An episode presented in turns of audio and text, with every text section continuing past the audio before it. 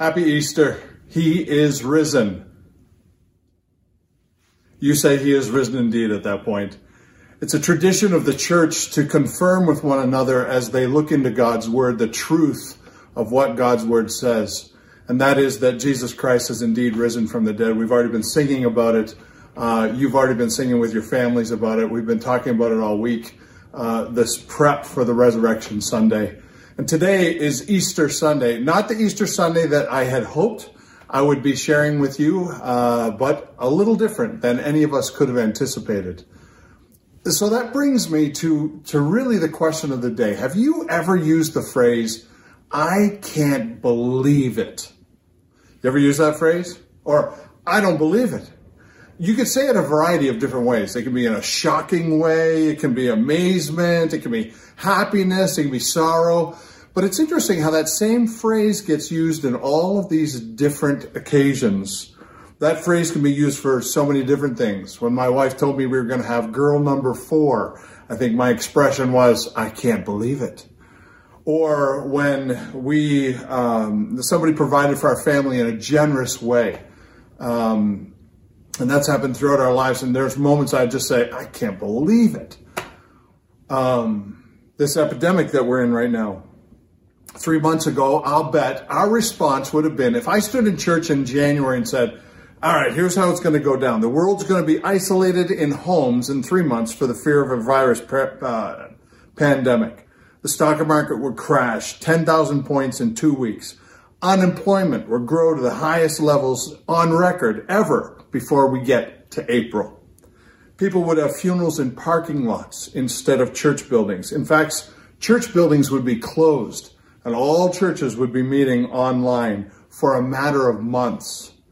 The most treasured item in your house is going to be a roll of toilet paper. Yeah. Your expression back in January would have been mine exactly. I can't believe that. I can't, I can't believe that's actually going to happen. The phrase is not new. And this is the exact response we have on this Sunday from three groups of people that experienced the resurrection of Jesus Christ. Even with the open grave, it was incredibly difficult for those in Jerusalem to have open minds, which brings us to the title of today's message, which is, you know, sometimes the open grave opens minds. Mark focuses on these three groups with the attitude of how will they respond when they see the opened tomb of Jesus Christ. Let me read you the story in the book of Mark, verse 1. But on the first day of the week, at early dawn, they went to the tomb taking spices they had prepared. First group, group of women. We typically think about this group of women like being one or two women. Mary Magdalene was there, we know that, but actually, Mark tells us it was a big group of women. Mary Magdalene was there. You can see this in verse 10. Mary, the mother of James, was there. Joanna was there. And Mark says, and a bunch of other ladies were there. And the reason that they were there is very much the same reason that we go to the gravesides of our loved ones today. Their desire was to dress the tomb up, to give dignity to Jesus Christ, this one that they loved, who they had lost. And they expected the normal. They expected when they got there that they would see exactly what they expected to see. You see, they had seen Jesus and the horrific beatings. They had heard about the body of Jesus fighting for life on the cross, even if they weren't there. They had heard his cries of life ebb away. They had seen the Roman guard declare, Jesus is dead. They had buried him in this very tomb three days earlier. They expected the norm. They expected that when they got to the tomb, they knew exactly what they were going to do. They were going to find it as they had left it three days earlier. They would bring perfume, they would apply it to the grave, spices in order to dignify this burial, like we would go visit a graveside and put flowers at the tombstone.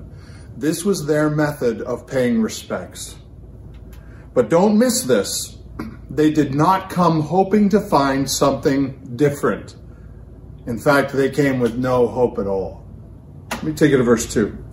And they found the stone rolled away from the tomb. But when they went in, they did not find the body of the Lord Jesus. This was unexpected. They expected something to be there that they had left there three days ago. Their reaction? Uh, you might have guessed it.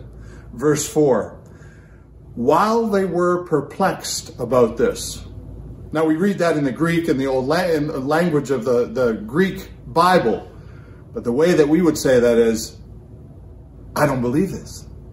I, I don't believe this. This is not how we left this place. There was a stone here. There was a body here. Jesus was here. What's going on? I can't believe this is happening. That is their response. They're probably wondering did somebody steal the body? Why is the stone rolled away? This is not how we left things. And the background here is simply this they could not go to the tomb for three days. They had killed Jesus really quickly because the Passover was coming. The Passover came on Friday, Saturday was the Sabbath. They couldn't get to the tomb. They couldn't desecrate themselves for ritual cleansing for Jewish people until first thing Sunday morning. And the Bible says as soon as the sun comes up, they are at the tomb. This was the day of resurrection, but they didn't expect it. This is why the authorities were so eager to kill Jesus quickly. This is why you may be wondering why did they break the legs of the thieves on the cross, but they didn't break Jesus' legs? It's because it took a long time for somebody to be crucified. It was a long, dismal, terrible, painful death.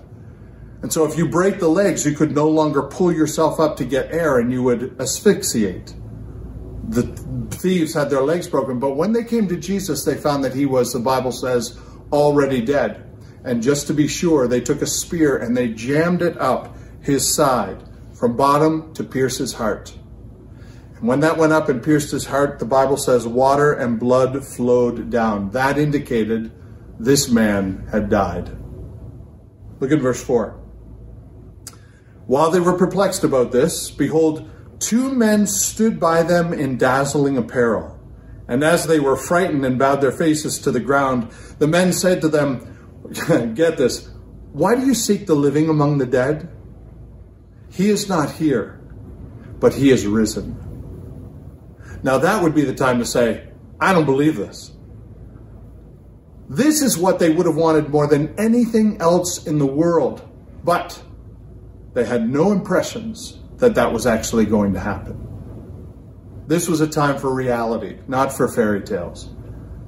This was a serious moment this body needed to be respected. That's why when Mary's, the account of Mary meeting the gardener, who she thought in John's gospel, who she thought was the gardener, but it was actually Jesus Christ. She was frustrated. She was stressed. She said, Please tell me where you've taken him. I'll go and get him and bring him back. Why? Because she just wanted dignity for the dead. When these ladies showed up, they didn't expect any life at all. But then the angels reminded them. Now, this is key. Reminded them of what Jesus had told them in verse 6. They started this way. It's kind of like a I told you so moment. They say, Remember how he told you when he was still in Galilee that the Son of Man must be delivered into the hands of sinful men and be crucified, and on the third day rise again. Again, another moment to say, I don't believe it. Sure, they'd heard that stuff from Jesus before. This was the sermon that Jesus pulled out of his pocket over and over and over again. I feel guilty when I do that. Jesus just pulls it out over. Why? Because they weren't listening. He told them, if you crucify me, I'm going to rise again in three days. Tear down this temple, I'll rise again in three days. He used this message all the way through his ministry, but they weren't listening. Jesus had taught this at least a dozen times to his followers that he would have to die and rise from the dead. Here's one in Matthew 16. From that time, Jesus began to show, now get this, show his disciples that he must go to Jerusalem and suffer many things from the elders and chief priests and scribes and be killed and on the third day be raised. Any questions? So, why did they find it so difficult to believe? Martha, she thought maybe this was a spiritual resurrection, or maybe this was a, a talk about a resurrection like later on, like the great resurrection when the end arrives. And Jesus, when he showed up to raise Lazarus, he said, Don't you realize I, I, am going to raise myself from the, I can, I have the power to raise things from the dead here? And Martha's response to him in John 11 23 shows she had faith in him, but she didn't quite get what Jesus was saying. Martha said to him, I know he will rise again in the resurrection on the last day. No idea that Jesus was about to raise her brother Lazarus from the dead. So it's no wonder 12 or so times Jesus gives the same message people don't understand.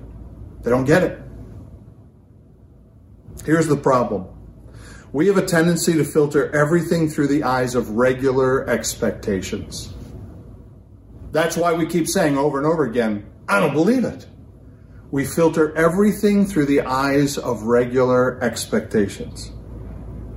We don't typically think in terms of, boy, I can't wait to expect for the unbelievable. Martha never even considered that Jesus was going to raise her brother that day. And every time these disciples and followers of Jesus heard the same message, kill me in three days i'll rise again. I'm going to get killed in three days i'm going to i'm going to die on a cross crucifixion. In three days i'll rise again. It's like they weren't even hearing what he was saying because it was too unbelievable. But jesus taught truth all the time and he lives in the i don't believe it moments he even prepped the disciples now listen to this two weeks beforehand. He pulls the same message out two weeks beforehand and he gives it again. Look at what he says in Mark 10, verse 32. This is right before they get to Jerusalem. See, we are going up to Jerusalem, and the Son of Man must be delivered over to the chief priests and to the scribes, and they will condemn him to death and deliver him over to the Gentiles, and they will mock him and spit on him and flog him and kill him. And after three days, he will rise. Can you be any more plain?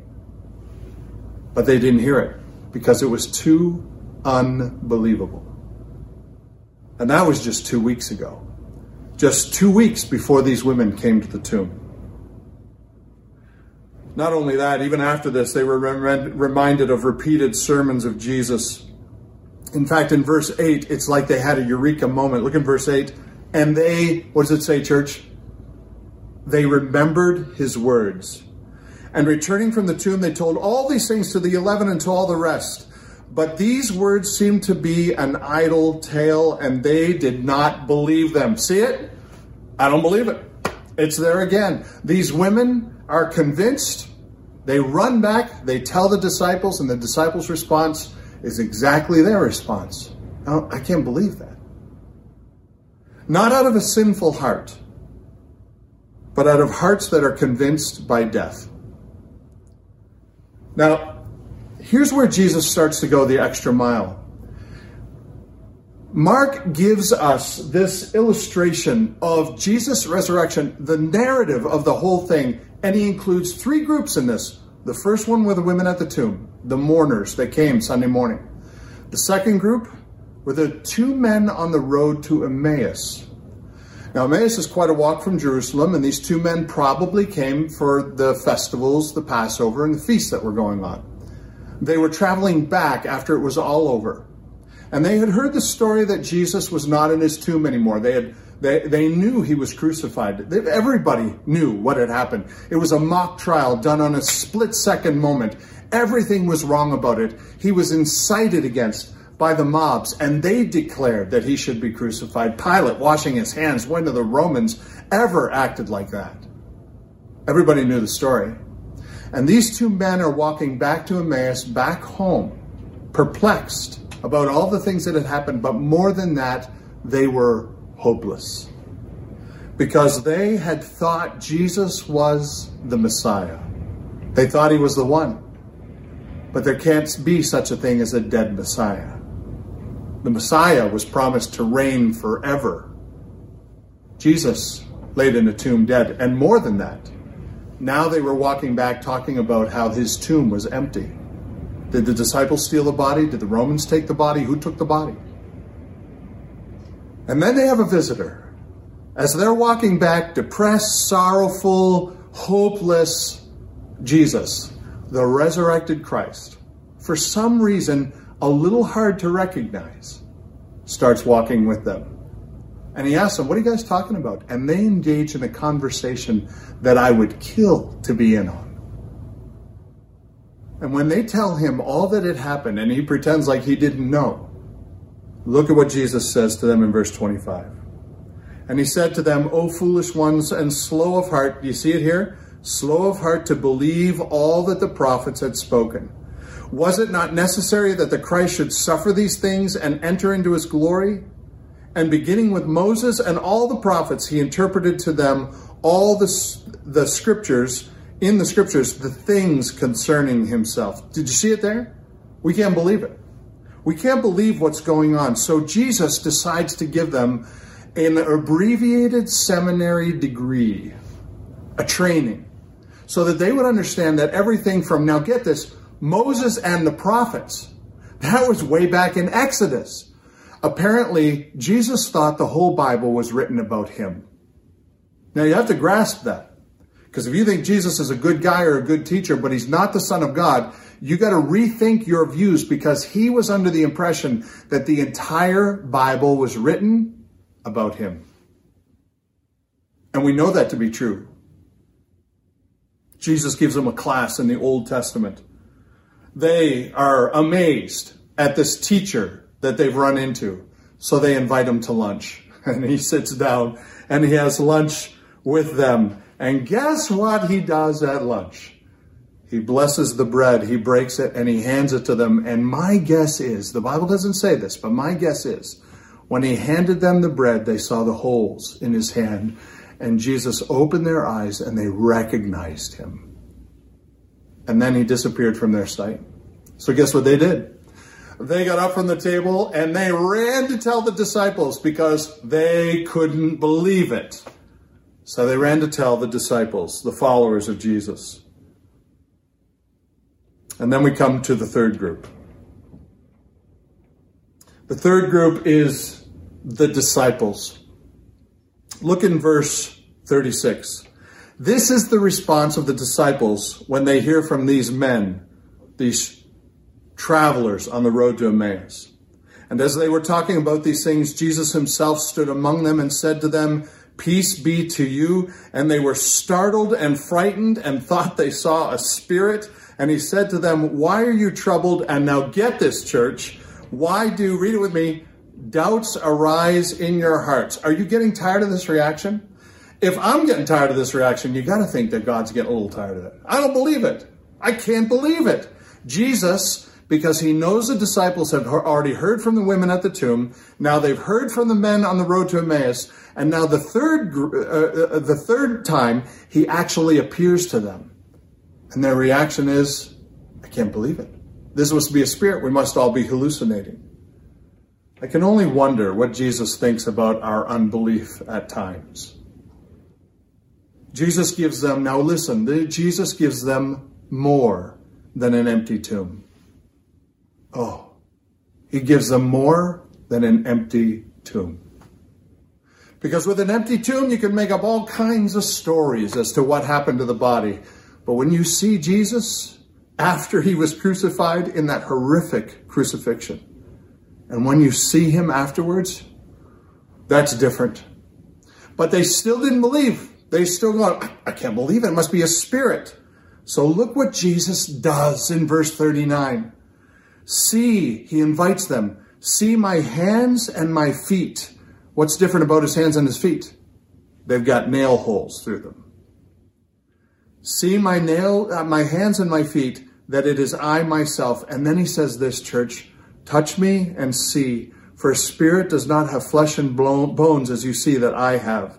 And when he had said this, he showed them his hands and his feet. You see, Jesus gave them all the proof they needed to have because he loved them and he knew humans struggle to believe the unbelievable. Get this feel my hands, feel my feet. That's an intimate moment, don't you think? It's like, no, no, I'm not just going to show you and then, you know, don't touch, don't touch. No, put your hand right here, put your finger in the hole. Jesus goes to extreme lengths to overcome our unbelief. And church, if that was if that was it, that would be phenomenal enough. That would demonstrate the heart of a Savior who wants us to believe enough. But there's more.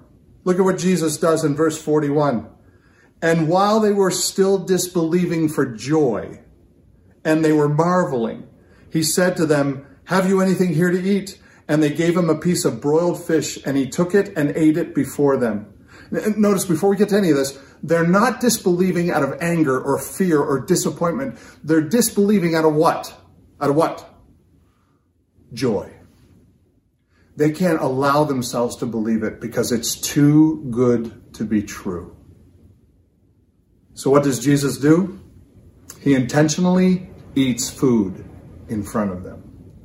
He gives them more to go on. Spirits don't eat food, living beings eat food. Apparitions don't consume fish. Jesus goes to extreme lengths to help his disciples and everybody after the tomb, after they saw the tomb. He goes to extreme lengths to connect the dots for them. Verse 44. It's exactly what he does again. And he said to them, These are my words that I spoke to you while I was still with you, that everything written about me in the law of Moses and the prophets and the Psalms must be fulfilled. Jesus gave them a reminder of what they said they already believed. They believed the Old Testament, they believed the Old Covenant, they believed the Bible. But did they realize that it all talked about Jesus? Guys on the road to Emmaus didn't. Jesus taught them for three years, they never made the connection. But now he teaches them in a brand new way as a risen Savior, as a fulfillment of all those Old Testament prophecies. He taught them what they needed to hear so that they could connect the dots. What a gracious, what a what a condescending, gracious action on behalf of our Lord. Verse 45. Then he opened their minds to help them to understand the scriptures. Apparently, when our dots are connected, church, when our dots are all connected, we look at scripture and understand exactly what the guys on the road to Emmaus were meant to understand, exactly what the disciples were made to understand. We are meant to understand that the Bible speaks about Jesus. Jesus was under the impression that the Bible talked all about him, and that's what these three days were all about. Now, maybe your response is still, I don't believe it. I understand. You're in good company. It's hard to believe in the unbelievable, especially when we expect the norm. Look at what Jesus says in verse 46. He said to them, Thus it is written, This is for us. This is for us today. This is for them back then, but it is written for us today. That's why he starts with, Thus it is written. The Bible says this is a class we can sit in on. Pull up a chair behind the disciples, pull up a chair behind the guys on the road to Emmaus, and listen to what Jesus says in these two short verses so that he connects the dots for us so that we can understand why the resurrection is essential. He said to them, Thus it is written in Scripture that the Christ should suffer on the, and on the third day rise from the dead, and that repentance for the forgiveness of sins should be proclaimed in his name to all nations, beginning in Jerusalem. You see, church, Easter is so much more than an empty tomb. It's so much more. It's about what the tomb means. It's about what it signifies. Jesus is the fulfillment of God's promise from Genesis to Revelation. Jesus is the Messiah. Jesus did die a physical death. Jesus did rise from the dead. And our eternity hangs on the fact that Jesus was telling the truth about who he was and who he is to us today. It's about how everything in the law and the prophets, everything in the Old Testament is about Jesus. The open tomb begins to open our minds. It opens our minds to the unbelievable. Our sins can be forgiven. They are, this sacrifice makes me good with God.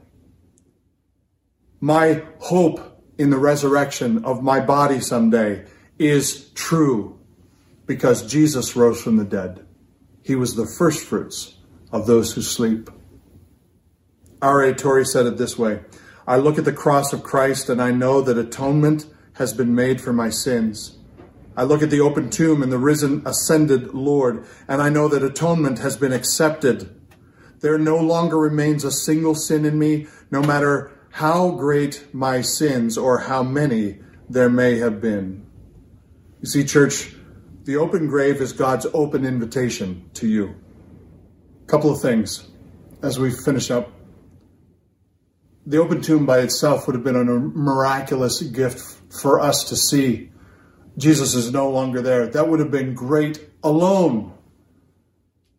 But the open grave is God's open invitation to us. It's an open invitation that all who come can believe in Jesus Christ and they can have their sins forgiven as well. Because Jesus said he would die and rise from the dead three days later, the resurrection is essential to us. Because the Bible claims that Jesus rose from the dead, the resurrection is essential to us. Because the church hangs on the fact that Jesus rose from the dead, the resurrection is essential for us. Because if Jesus has not risen from the dead, we're all hopeless. And everything that we say is a sham. It's a lie. Paul the apostle wrote these same words to the to Corinth in 1 Corinthians 15 verse 17 when he says, "If Christ has not been raised, your faith is futile, and you're still in your sins. Then those also who have fallen asleep in Christ are lost." Fallen asleep means dead. If only for this life we have hope in Christ, we are to be pitied more than all men.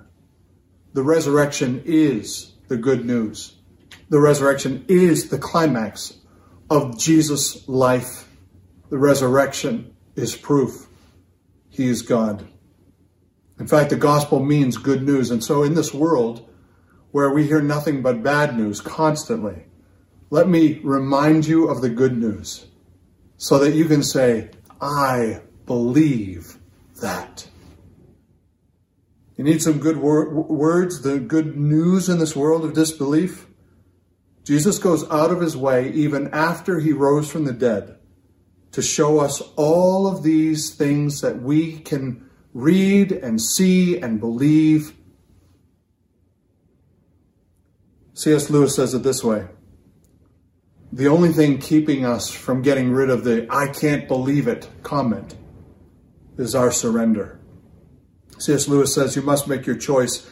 Either this man was and is the Son of God, or else a madman or something else, something worse.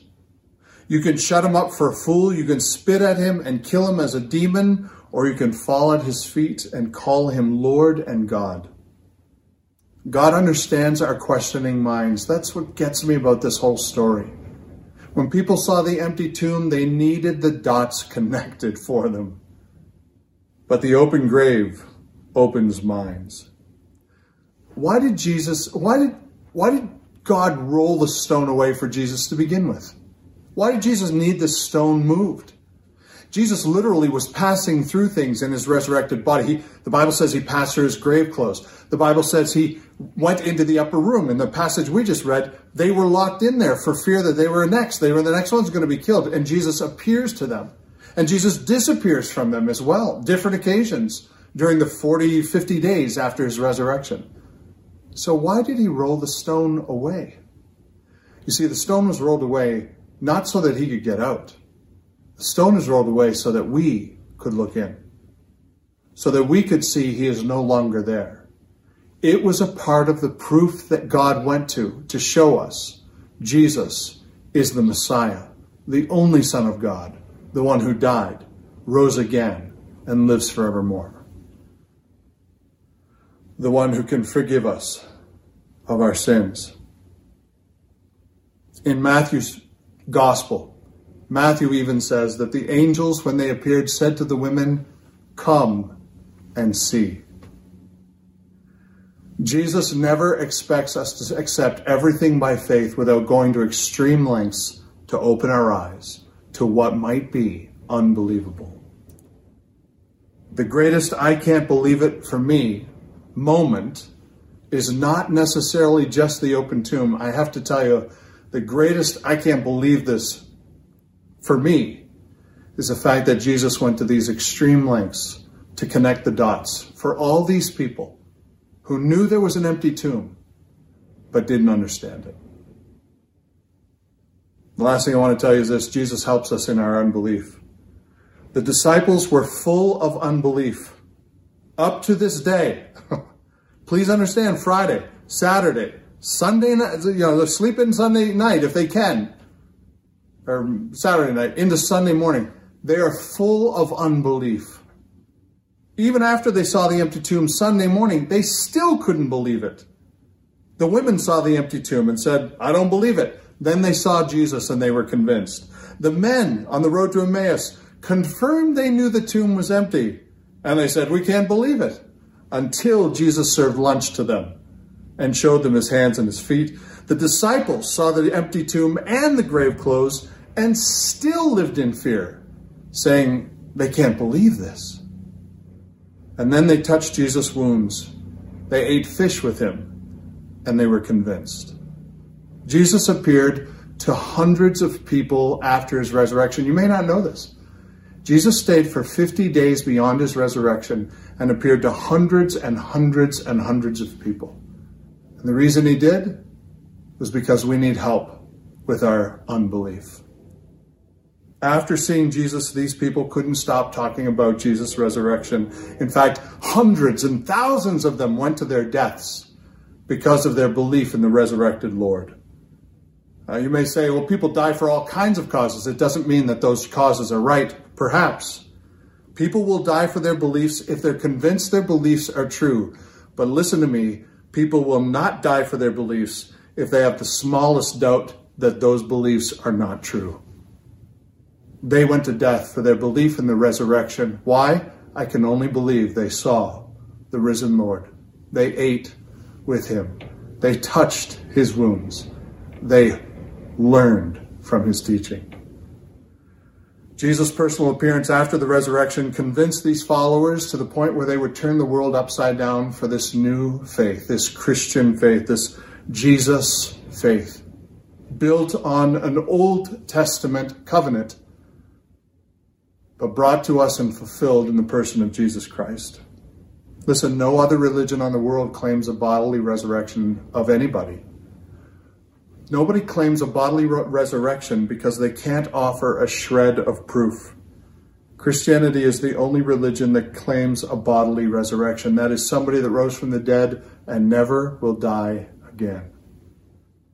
You see, if somebody rises from the dead and claims that they'll never die again, you should find out where they live and go visit them. it doesn't happen.